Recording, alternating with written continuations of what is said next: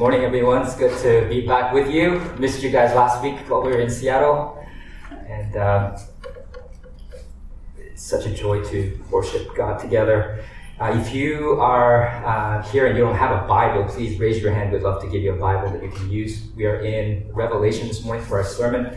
Uh, we've been in the book of Revelation, been going through it uh, from the beginning to the end. We're about halfway through. And we're in chapter twelve.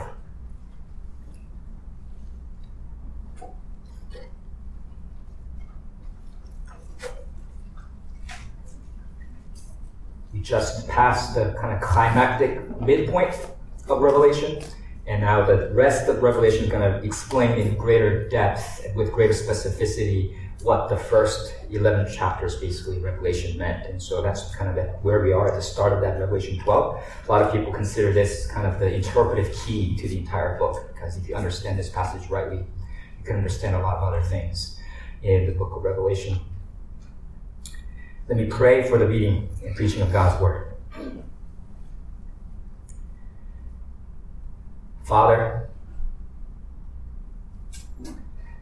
glorify your name and the name of your Son, Jesus Christ, this morning through the reading and preaching of your word.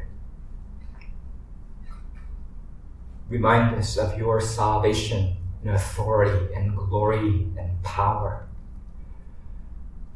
Remind us of the great mercy and grace in which you have covered us, forgiven us by the blood of the Lamb. Assure us of our place in your kingdom, of the way you see us in Christ. Fill our hearts this morning with faith, with hope, and with love as we live out this world that is full of tribulation. Strengthen us to be faithful to you, to faithful to be faithful even unto death. In Jesus' name we pray. Amen.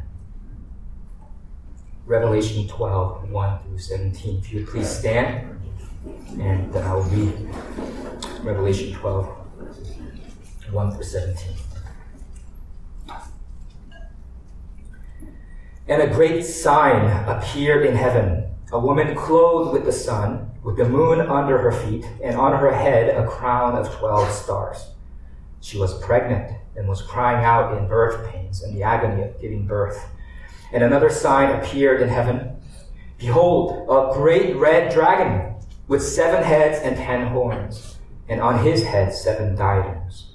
His tail swept down a third the stars of heaven and cast them to the earth. And the dragon stood before the woman who was about to give birth, so that when she bore her child, he might devour it. She gave birth to a male child, one who is to rule all the nations with a rod of iron. Her child was caught up to God and to his throne. And the woman fled into the wilderness, where she has a place prepared by God, in which she is to be nourished for one thousand two hundred sixty days. Now war arose in heaven, Michael and his angels fighting against the dragon. And the dragon and his angels fought back, but he was defeated. And there was no longer any place for them in heaven. And the great dragon was thrown down, that ancient serpent, who is called the devil and Satan, the deceiver of the whole world. He was thrown down to the earth, and his angels were thrown down with him. And I heard a loud voice in heaven saying, "Now the salvation and the power and the kingdom of our God and the authority of his Christ have come. For the accuser of our brothers has been thrown down, who accuses them day and night before our God. And they have conquered him by the blood of the Lamb and by the word of their testimony. For they loved not their lives even unto death. Therefore rejoice, O heavens, and you who dwell in them. But woe to you, O earth and sea, for the devil has come down to you in great wrath, because he knows that his time is short." And when the dragon saw that he had been thrown down to the earth, He pursued the woman who had given birth to the male child. But the woman was given the two wings of the great eagle so that she might fly from the serpent into the wilderness, to the place where she is to be nourished for a time and times and half a time. The serpent poured water like a river out of his mouth after the woman to sweep her away with the flood. But the earth came to the help of the woman, and the earth opened its mouth and swallowed the river and the dragon that the dragon had poured from his mouth. When the dragon, then the dragon became furious with the woman and went off to make war on the rest of her offspring, on those who keep the commandments of God and hold to the testimony of Jesus. And he stood on the sand of the sea. This is God's holy and authoritative word. You may be seated this time. I noticed that over the last week or so, a couple weeks, there was a long entertaining debate recently on our church's off-topic channel and uh, about whether dragons are actually dinosaurs. Uh, John Buckley, uh, Nina's I think in labor, so you have to pray for her. She's not here. Uh, John Buckley cited an article that claimed that until the word dinosaur was coined by Richard Owen in eighteen forty-two, most cultures throughout the world refer to ancient dinosaur fossils as dragons or terrible lizards. And apparently, as recently as two thousand seven, some villagers in central China have been digging up dinosaur bones, thinking that, believing that it's dragon bones, and using it in uh, traditional medicine. Uh, and Susan Wang chimed in, noting that the Chinese word for dragon is actually in the Chinese word for dinosaur, which is literally terrible dragon, or fearsome dragon. That's what the word dinosaur is in Chinese. Uh, a B B C article uh, from a couple weeks ago showcased a remarkably complete fossil that looks just like a dragon, uh, an aquatic uh, reptile that has been dubbed a dragon because of its long neck that matches the popular conceptions of dragons in various cultures. Whether dragons are actually dinosaurs is a tickling possibility that, as Lauren Miller noted, ultimately doesn't matter.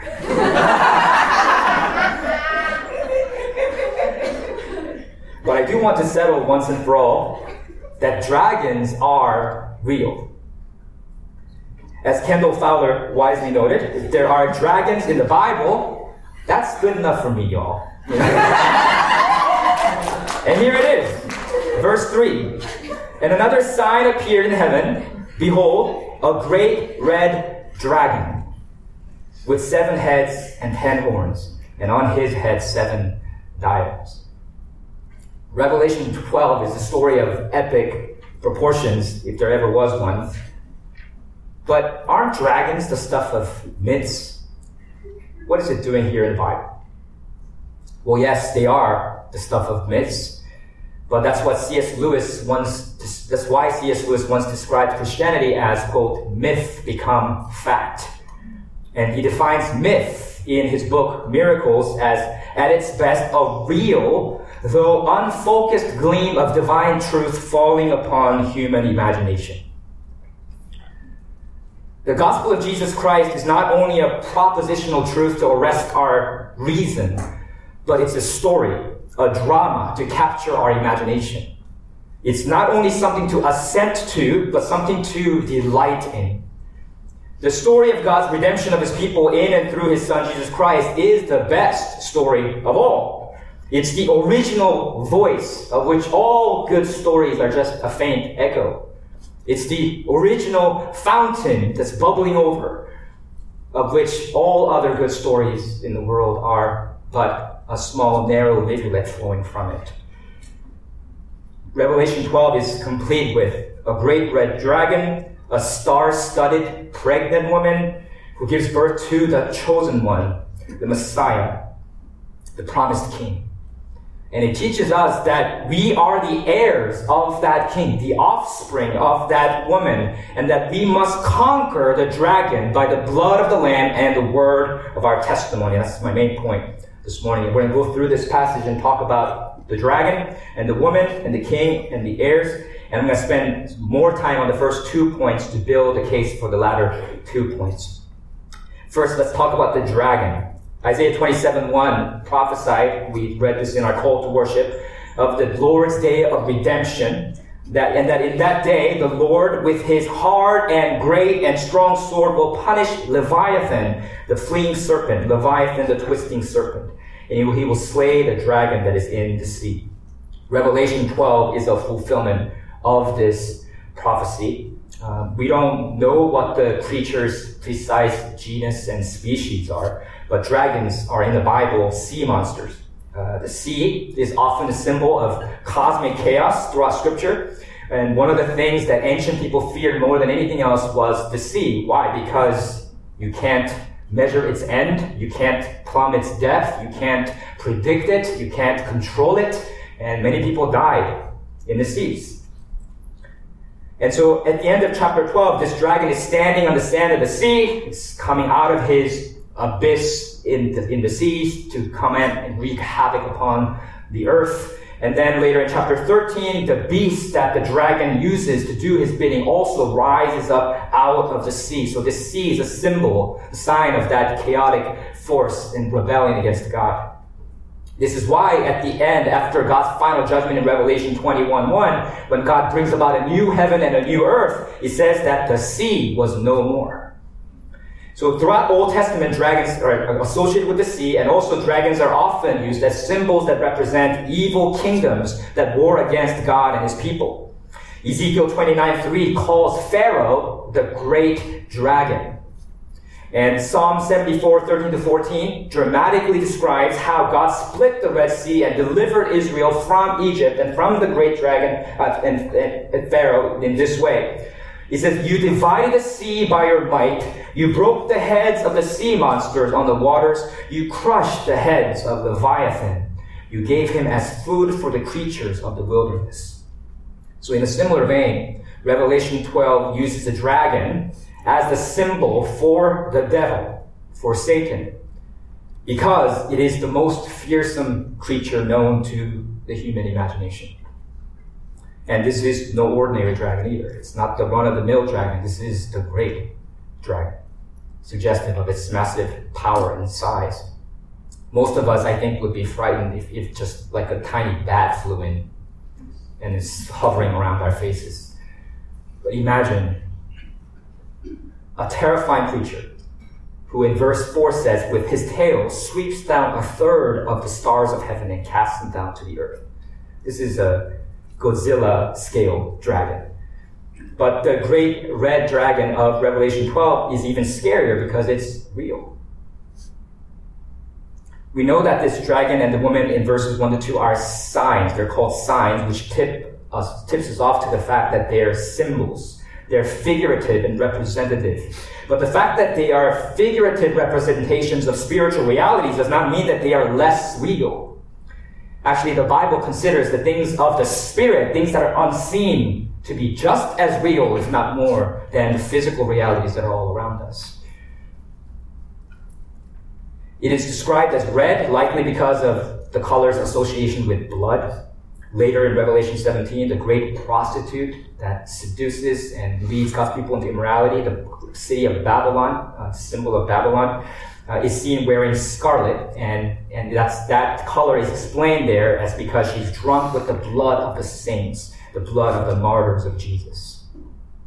And unlike Jesus, the Lamb of God, who sheds his own blood to redeem the people of God, his people for himself, this dragon terrorizes and sheds the blood of others for his gain. Earlier in Revelation six four, the rider on the red horse also symbolized war. Not surprisingly, red, because of associated with blood, is also associated with war. It's the color of the Greek god of war, Ares, and the Roman god of war, Mars. And this dragon has seven heads and ten horns, and on his head, seven diadems. I'll talk more detail about what these seven heads and ten horns mean next week when we are formally introduced to the beast, the dragon's beast, who also has seven heads and ten horns. But for now, it suffices to say that, that this, it's, this is an allusion to the fourth beast in the visions of Daniel, in Daniel chapter seven. This beast represents worldly powers that are in rebellion against God, that oppose God and, his, and persecute his people. And in the Bible, it's associated with Egypt, Babylon, Rome.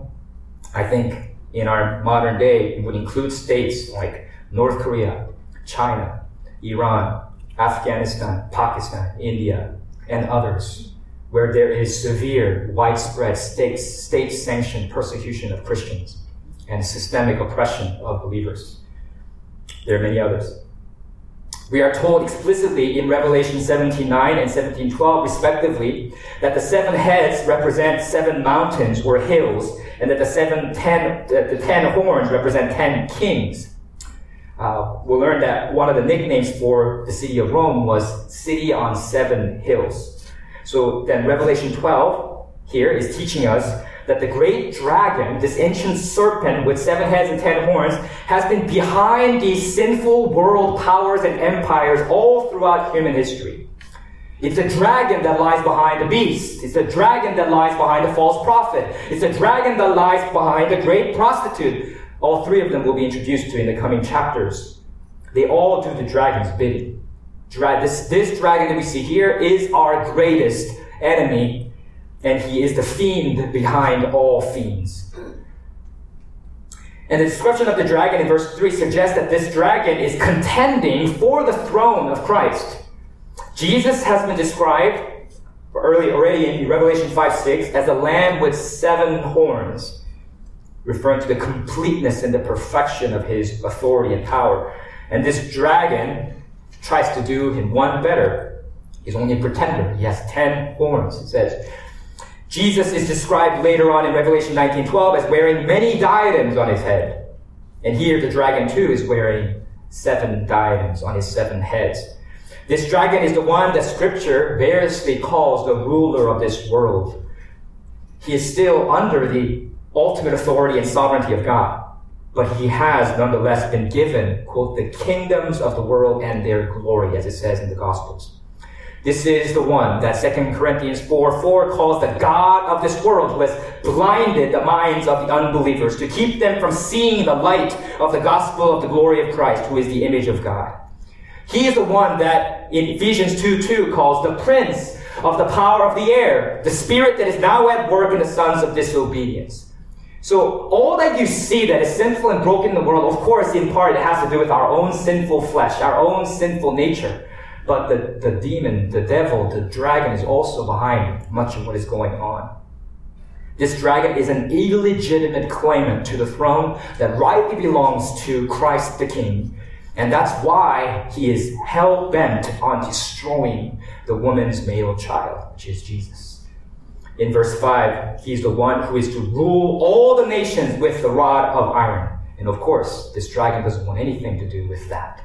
So he makes war on the woman and wreaks war on the rest of her offspring in verse seventeen. He says in verse four that his tail swept down a third of the stars of heaven and cast them to the earth. And the dragon stood before the woman who was about to give birth, so that when she bore her child, he might devour it. Some people think that the dragon sweeping down the third of the stars of heaven and casting them to earth with his tail is referring to the same event as verses eight and nine, where the dragon and his angels are defeated by Michael and his angels and then cast down from heaven, down to earth. Uh, I do not think that's the case, because here it's the dragon himself who is doing the casting down to earth. Uh, but later in verse eight to nine, it's the dragon is cast down by others. And and, uh, and I also don't think that, as some people think, that this verse is referring to the primordial fall of Satan and his angels. We know that there are fallen angels that they rebelled, uh, and they're recorded as being incarcerated in Tartarus in Second Peter two four, and in bound in eternal chains under gloomy darkness in Jude six. I don't think this is referring to that fall of angels, because they're not thrown down to earth, but they're thrown down to Tartarus. I think this is referring to a different event in history. I think it's best to understand the sweeping down of the stars of heaven as an allusion to Daniel eight nine to ten, which uses that exact language. Uh, Daniel eight nine to ten is a prophecy about Antiochus Epiphanes, Antiochus the fourth, uh, who persecutes and kills God's people in the second century B C. Uh, and so Daniel uses the language of sweeping down the stars of heaven to refer to this earthly ruler killing God's people, persecuting God's people. So I think this refers, this woman represents the people of God. And I'm, I'm going to demonstrate that more shortly. And on her head, crown of twelve stars. So this fits the Revelation context really well, uh, because she has these twelve stars on her head. And we saw earlier in Revelation one uh, that the seven stars that Jesus holds in his right hand represent the seven angels who are representatives of the seven churches. And so I think this Satan sweeping down a third of the stars refers to how he is persecuting and killing uh, God's people. Uh, a third is, is, is probably a, it's an approximate figure, a symbolic figure, but a sizable chunk uh, of God's people. And, uh, and the people that are being persecuted here uh, are people who have their citizenship in heaven. And that's why they're a heavenly figure, and yet they're here on earth. That's why the stars are sweep, swept down. Uh, the dragon also tries to devour the woman's son as soon as he is born. This probably includes Herod's murder of the innocents that we see in Matthew two sixteen to eighteen, when he orders all male babies age two and under in the Bethlehem region killed, because he wants to make sure that Jesus doesn't survive, because he is the prophesied Messiah.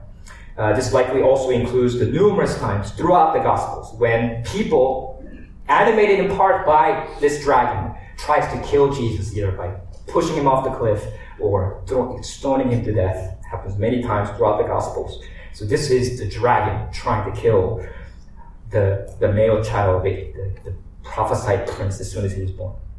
But the dragon fails to destroy this chosen one, the Messiah. The woman successfully gives birth to her, and then this, this child is subsequently caught up to God and to his throne. So Satan loses his bid for the throne. Jesus still gets ascend, ascends to the heavens to occupy his right place at the right hand of the Father to rule forever. And, and, and Satan's earthly defeat at the hand of Jesus then is enforced and executed in heaven by Michael and his angels, who defeat the dragon and his angels and cast them down to earth. He says in verse nine, the great dragon was thrown down, that ancient serpent who is called the devil and Satan, the deceiver of the whole world. Now, but that doesn't mean that the dragon is done. It says in verse thirteen, and when the dragon saw that he had been thrown down to the earth, he pursued the woman who had given birth to the male child. Having failed in his attempt to kill the prince, he now goes after the mother and the rest of her offspring. The word pursue here is the same Greek word that's often translated in the New Testament to mean persecute, uh, especially in the book of Acts, so persecuting God's people. And I think that's exactly what this is meaning here. The woman representing the people of God being persecuted. But the woman is also protected by God. So it says in verse seventeen, then the dragon became furious with the woman and went off to make war on her rest of her offspring, on those who keep the commandments of God and hold to the testimony of Jesus. I'll explain more uh, shortly what it means. The woman is protected, but the, her offspring are not in some way. And, but right now, I just want to focus on this reality of the dragon and the spiritual war. Right now, there is a great red dragon who is pursuing us and champing at the bits to destroy us. Oh, how differently we would live if we actually believe that. Ephesians six, twelve to thirteen exhorts us, for we do not wrestle against flesh and blood, but against the rulers, against the authorities, against the cosmic powers over this present darkness, against the spiritual forces of evil in the heavenly places. Therefore, take up the whole armor of God, that you may be able to withstand in the evil day, and having done all, to stand firm. In one of his uh, podcasts, I don't actually listen to his podcast, but I just came across it in an article. Uh, Jocko Willink, uh, former commander of the U S Navy SEALs, was asked how, when he was out in the field in war, he managed to wake up four thirty at four thirty in the morning every day to exercise and work out and train for the battlefield. And his response was very simple. I know that somewhere out there, another man is also preparing. And that man is the enemy. If you know that you have an enemy out there who's trying to kill you, you bet that you're going to train hard. But our enemy is so much more than a soldier with a gun. He is the great red dragon, who is prowling like a roaring lion, seeking someone to devour. First Peter five eight. He's out there right now. Have you put on the whole armor of God? We're supposed to take up the sword of the Spirit, which is the Word of God, by praying at all times in the Spirit with all prayer and supplications. So I think it's quite fitting. I think our women's ministry had a social gathering yesterday, and they did a fun activity called sword drills, where they, I think, are supposed to find something in the Bible quickly. I guess it's a sword drill because this is the sword of the Spirit. I like it, yeah. And uh, do you have your sword at the ready? Does the Word of God reside in your mind and in your heart? Are you fitting yourself with God's armor through prayer? Because that dragon is out there. Paul says in Second Corinthians two eleven, we must not be outwitted by Satan or be ignorant of his designs. We can't just saunter out into the battlefield and just hoping that we're going to be lucky. We need to be aware of the schemes of the enemy. And how does our enemy work?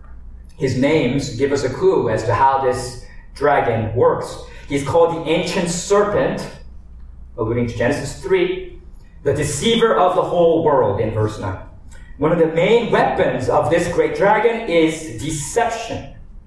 The title ancient serpent is referring to Genesis three, where at the Garden of Eden, the serpent deceives Adam and Eve to eat the forbidden fruit from the tree of knowledge of good and evil. He impugns the character of God, slanders God's character, and says, God is withholding this good thing from you, which will make you more like him, and open your eyes. He slanders God and accuses God, and then he lies and sells poison, death, that seems to rest in humanity and all creation. That ancient serpent, that's his strategy. Second Corinthians eleven speaks of how Satan spreads a different gospel and imparts to people a different spirit, just as the serpent deceived Eve by his cunning. He uses, as Second Thessalonians two tells us, false signs and wonders and all wicked deception. He is a liar and a father of lies, as Jesus called him, John eight forty-four.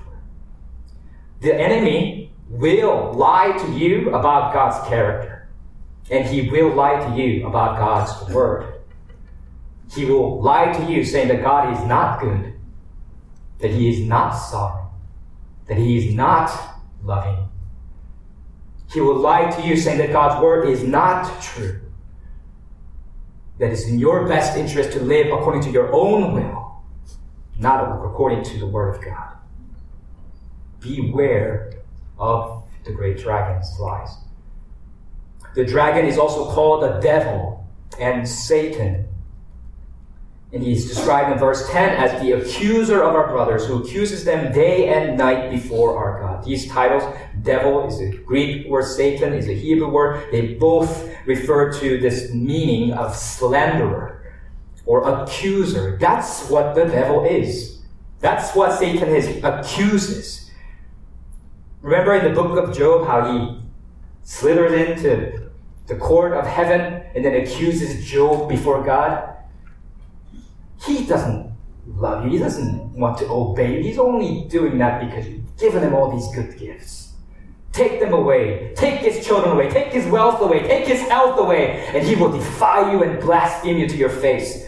That's what Satan does. He accuses the saints of God. You see that in the book of Job. He does it again in Zechariah three when he accuses before God's heavenly court that Joshua, the high priest, not any just Israelite, a high priest, the holy, the holiest person really in that community, and says he is unclean, unfit to be the high priest.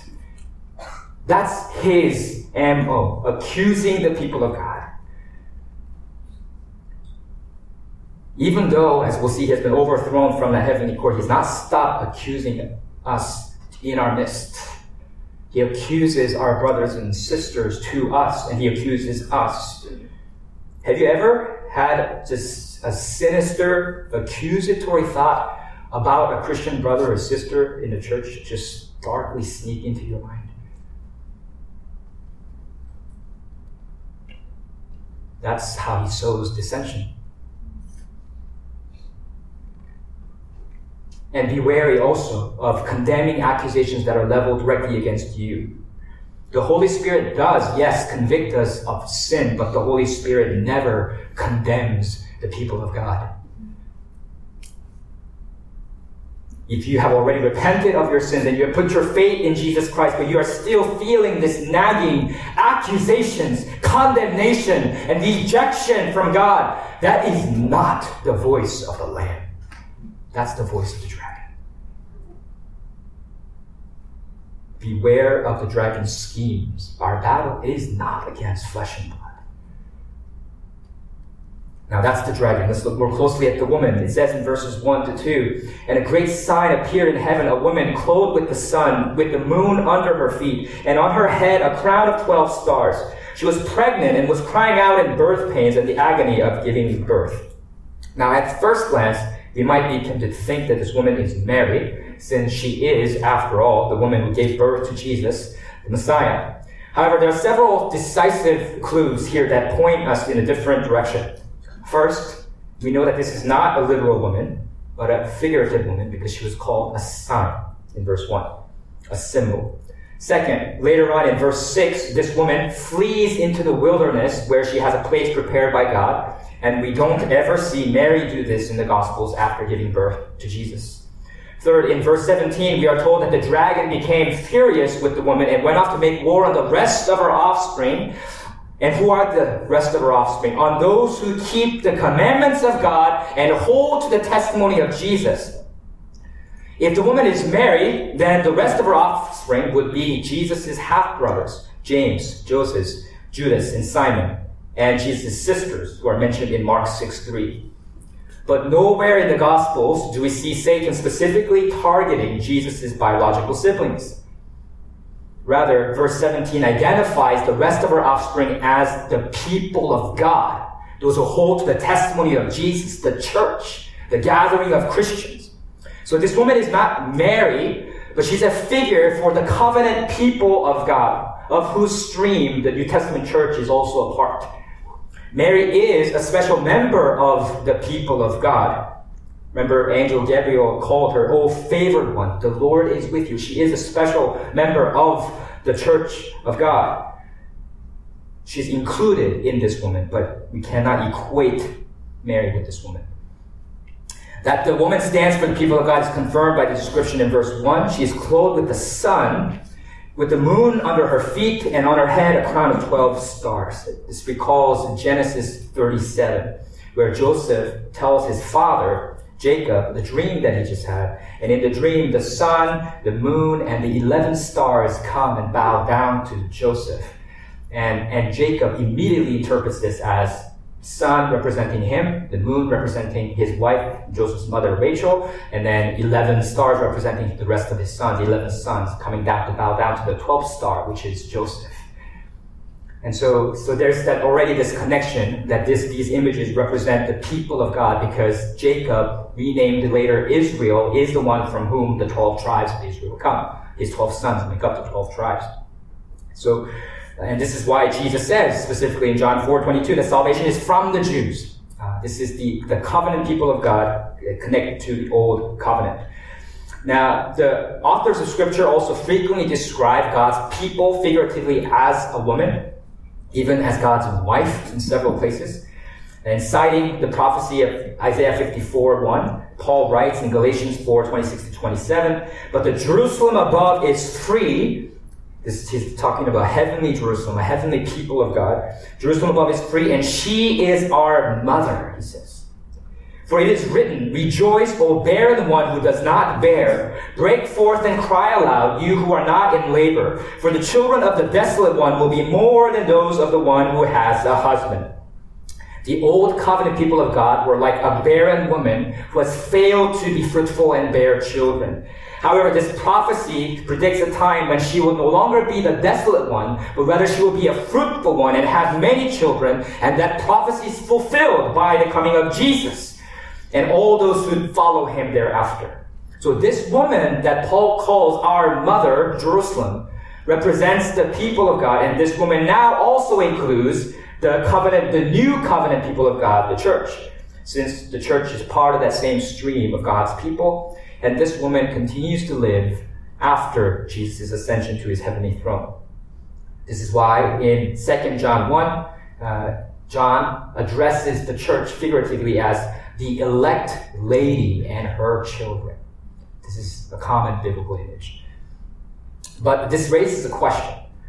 If both the woman and the rest of her offspring refer to God's people, how can it be that the woman is protected and nourished in the wilderness while the dragon makes war on the rest of her offspring? Notice how verse six says that the woman flees to the wilderness, to a place prepared by God in which she is to be nourished for one thousand two hundred sixty days. This is talking about the same thing as verse fourteen, where the woman was given the two wings of the great eagle so that she might fly from the serpent into the wilderness, to the place where she is to be nourished for a time and times and half a time. Now we're getting into heady territory again. I hope a lot of you guys are with me for Revelation eleven. If you want more details, you can go listen to that sermon. But this is a time, times, and half a time is a year, two years, and half a year. So it's three and a half years, uh, half of a seven-year period, which refers to a complete, perfect period of time. This is an allusion to Daniel twelve seven, which prophesied that the end of the world would be preceded by a time, times, and half a time. And that's the same time frame as one thousand two hundred sixty days. If you count thirty days to a month, and that's how many days there are in three and a half years, one thousand two hundred sixty. But while this woman is immune to the dragon's attack, verse seventeen tells us that the dragon became furious with the woman and went off to make war on the rest of her offspring and on those who keep the commandments of God and hold to the testimony of Jesus.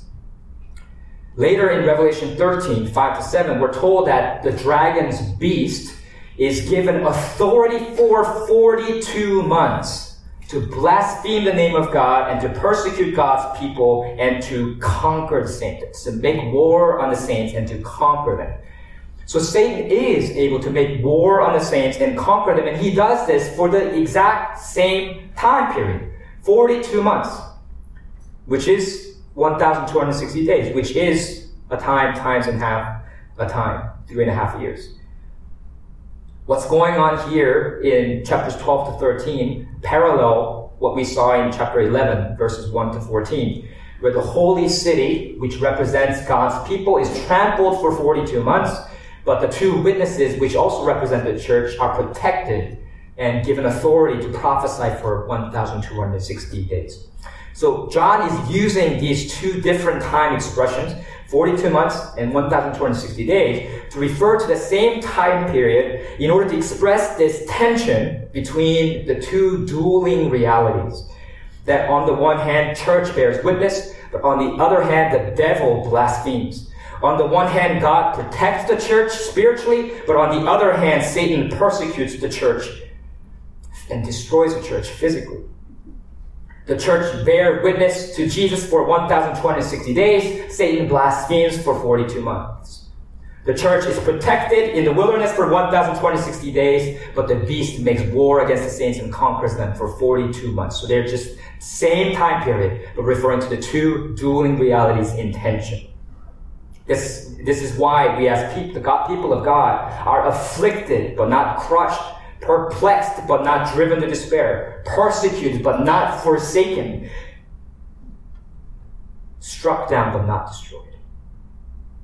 We carry in our physical bodies the death of Jesus, so that the life of Jesus, the spiritual life of Jesus, may be manifest through us. Our outer self is wasting away, like the outer temple in chapter eleven that's trampled. However, the inner self is protected and measured by God, is being renewed day by day. So speaking of, it's that woman represents the redeemed people of God. We are, even now, Ephesians two six tells us, reigning with Christ, spiritually participating in his reign in the heavenly places, because we are in Christ, and Christ is at the right hand of the Father. So then this woman represents this idealized, heavenly, spiritual reality of the redeemed people of God. That's why she's clothed with the sun, moon, and a crown with twelve stars. Um, but uh, even though the physical reality of the woman, the church on earth, which is represented by her offspring, is persecuted and vulnerable, this heavenly spiritual reality is protected and invulnerable. This is an amazing truth. We're protected. We're nourished by God. Despite all the fury of the dragon, we are protected and nourished by God in the wilderness in the same way the Israelites were protected and nourished in the wilderness after God crushed the dragon, the great dragon, Pharaoh, and delivered them through the Leviathan in the, the Red Sea and then brought them into the wilderness. That's what we're seeing here, the end-time exodus happening again.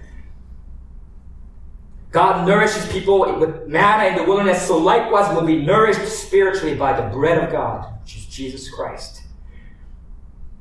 This also follows the pattern we see in the life of Moses and Elijah. I mentioned to you that the two witnesses in Revelation eleven are patterned after prophet Elijah and Moses. And Elijah and Moses both had periods in their life where they fled a king that was trying to kill them. Moses was fleeing from Pharaoh. Elijah was fleeing from Queen Jezebel. And they both flee into the wilderness, and there they are nourished and protected by God. That's what's going to happen to us.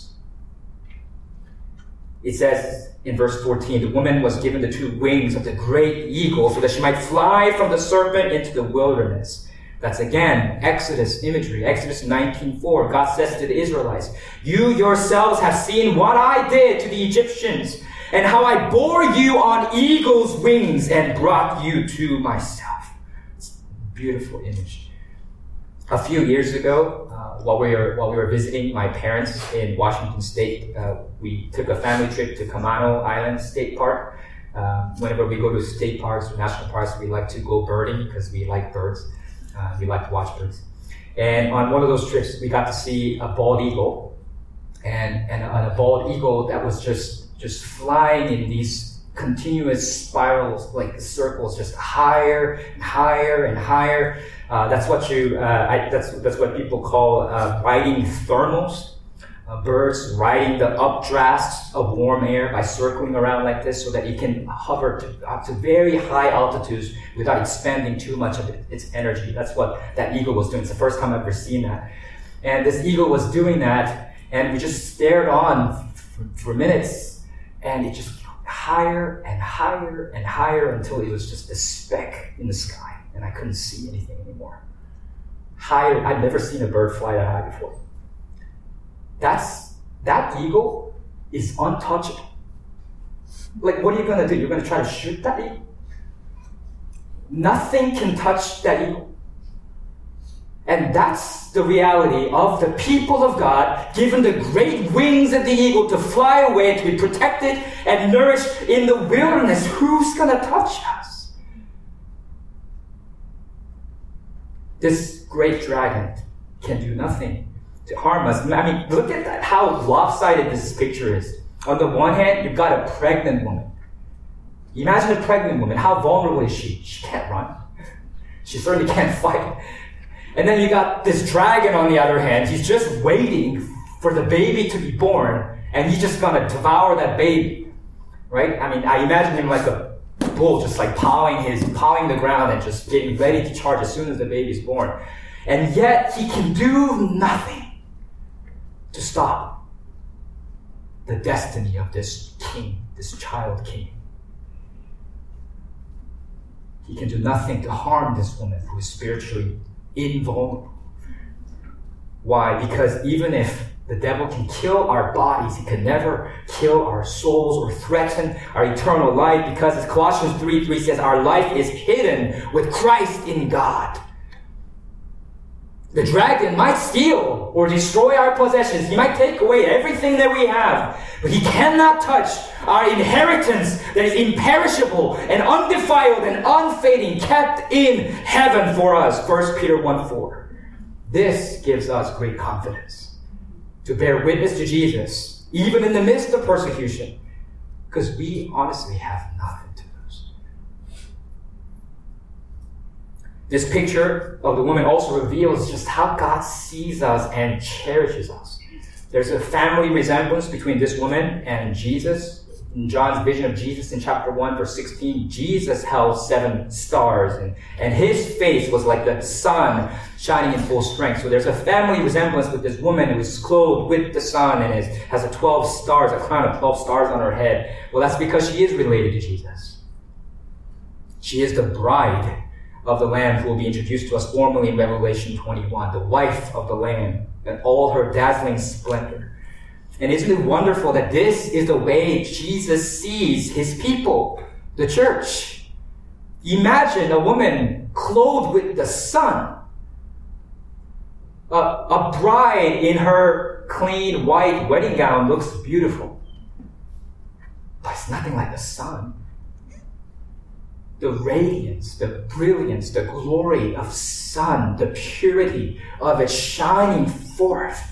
Wow, that's what this woman is like. And I, she has a crown of twelve stars. I imagine that these stars are far bigger and brighter than the most costly and precious diamonds known to man. This woman is beautiful, pure. She has unhindered brilliance all around. Sometimes I think we as Christians think of ourselves as the Church of Christ. We think of the church as this lowly, shabby whore with raggedy, soiled clothes. And we ask ourselves, why would Jesus ever want to be our, our husband? What would Jesus want anything to do with me? Well, that's true, but only partly true.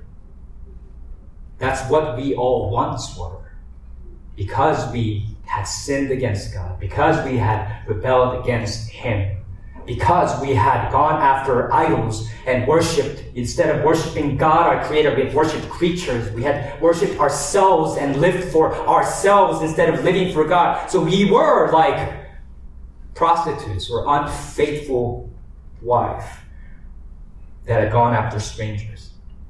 And yet Jesus, the Son of God, came to redeem his bride for himself. And he accomplished that by the blood of the Lamb, by his own blood, as it says in verse eleven. Because Christ loved the church, and he gave himself for her, for his bride, as it says in Ephesians five twenty-five to twenty-seven, that he might sanctify her, having cleansed her by the washing of water with the word, so he might present the church to himself in splendor, without spot or wrinkle or any such thing, that she might be holy and without blemish.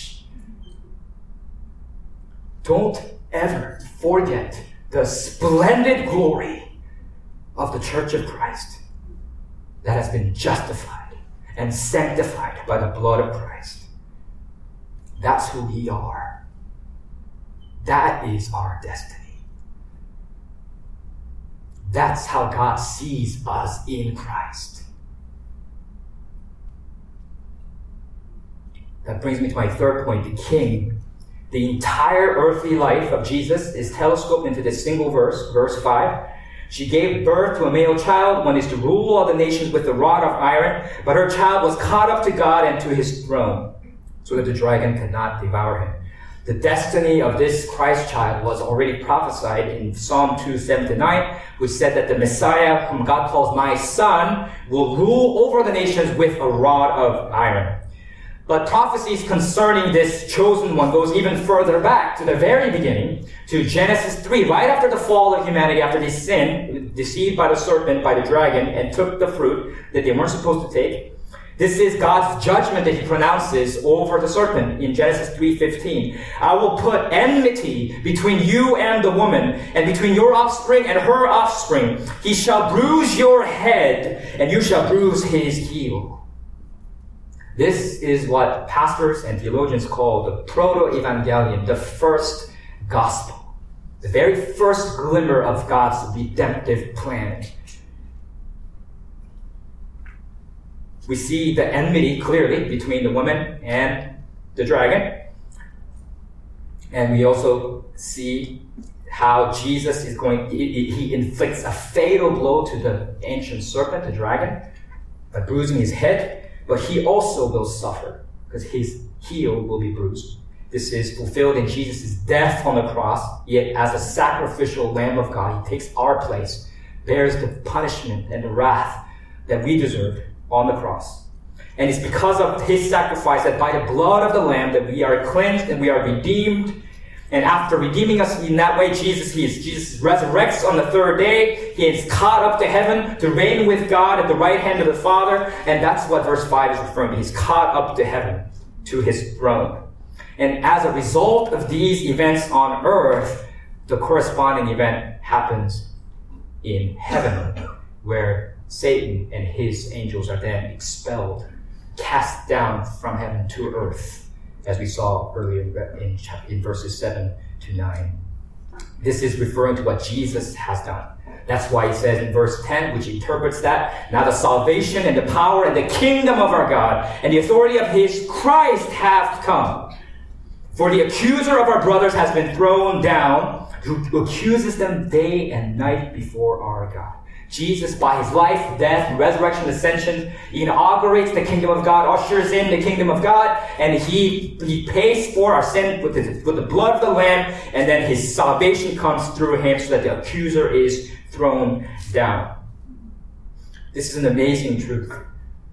In Colossians two, Paul describes it as that our record of debt being erased, so that these authorities in the heavenly places, these satanic powers and angelic authorities have no claim over us anymore, because our sins have been nailed to the cross and our record of death has been erased. It has been canceled. This is why there is now therefore no condemnation for those who are in Christ Jesus.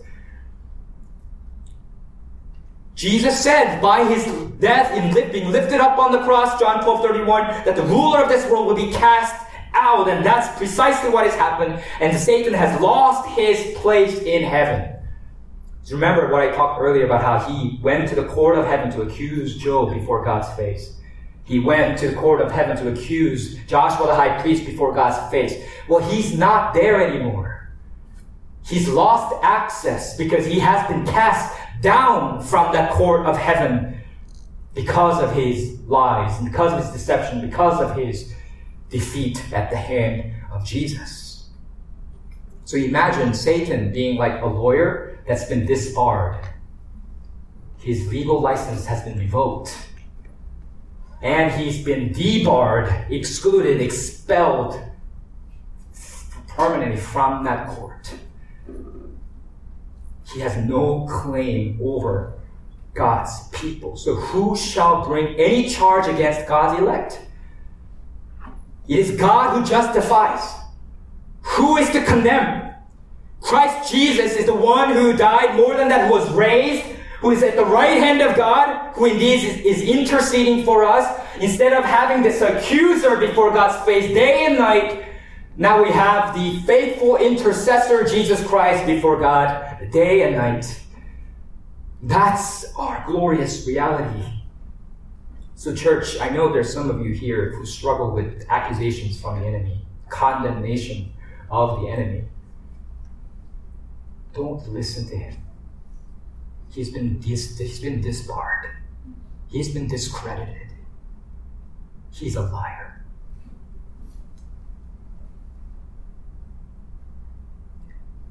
We, the rest of the woman's offspring, are nothing less than co-heirs with Christ the King, because Christ is the first fruits. And we are the rest of God's harvest. Our victory is assured. Look at verse twelve. It says, the devil has come down to you in great wrath because he knows that his time is short. That's the reason why he makes war against us with such desperation. The devil makes war against us and conquers us physically, not because he's so powerful and we're so weak, not because he's so assured of his own victory, but because he knows he is losing. Because he knows that his time is short. He's like, uh, I, I think everybody's still aware of this, knows, knows this. You guys know who Mike Tyson is? Yeah, okay, so, I mean, it's like, the devil is like Mike Tyson trying to bite off Evander Holyfield's ear after he's been pummeled and realizes there's no way he can win the bout. And instead of being knocked out within, you know, graciously, he, he decides to bite the guy's ear off. Uh, that's what this devil is like. This is an act of desperation. He knows that his time is short. You may know this already, but because a serpent, a snake, is a cold-blooded animal, it doesn't require that much oxygen to function. So even after you, like, cut off its head, the head actually can still move and bite. You guys know this? And so you can actually find YouTube videos of a decapitated snake head, and you'll take like a stick. Don't look it up now. I know you guys, some of you guys are on your phone, but uh, it's, uh, you could take a you could take a stick to the to the to the mouth, and it'll keep biting. Like, it'll do this. Like, I think there was a man in Texas some years ago who was bitten by a like decapitated head uh, of a snake. And so that's kind of like what this is. What this is like. Jesus has decisively defeated Satan on the cross. He's done. He's, he, he knows his time is short. He's surely going to be vanquished. And the time is going to come, as Romans sixteen twenty presses, when, when the God of peace will crush Satan underneath our feet. We will one day crush that head completely. But right now, even though it's decapitated, it's still doing this. Because it's desperate. It knows its time is short. And that gives us hope for endurance. When the enemy in his fury comes against us and persecutes us, know that his time is short. Know that his defeat is assured. That's why he's so desperate. And that's why we, instead of fearing death, we are faithful even unto death. We love our, we love our lives not unto, not, even unto, not unto death. We give our lives, we willingly, for Christ, because that's how he triumphed. That's how he conquered, by dying on the cross in our place and being raised and ascended to heaven. And if we follow him and follow that pattern and are faithful unto death, we too will be raised with him forever. Let's pray. Father, thank you for the victory we have in Jesus. Thank you that he has all authority in heaven and on earth. Thank you that he is our great hero, the chosen one, the king who has, who has vanquished our enemy. The nemesis that was too much for us, you conquered him by your blood. And so now help us, God, to endure and to grab hold of the testimony of Jesus, so that we too might triumph by the word of our testimony, by your name, O Lord. In Jesus' name we pray. Amen.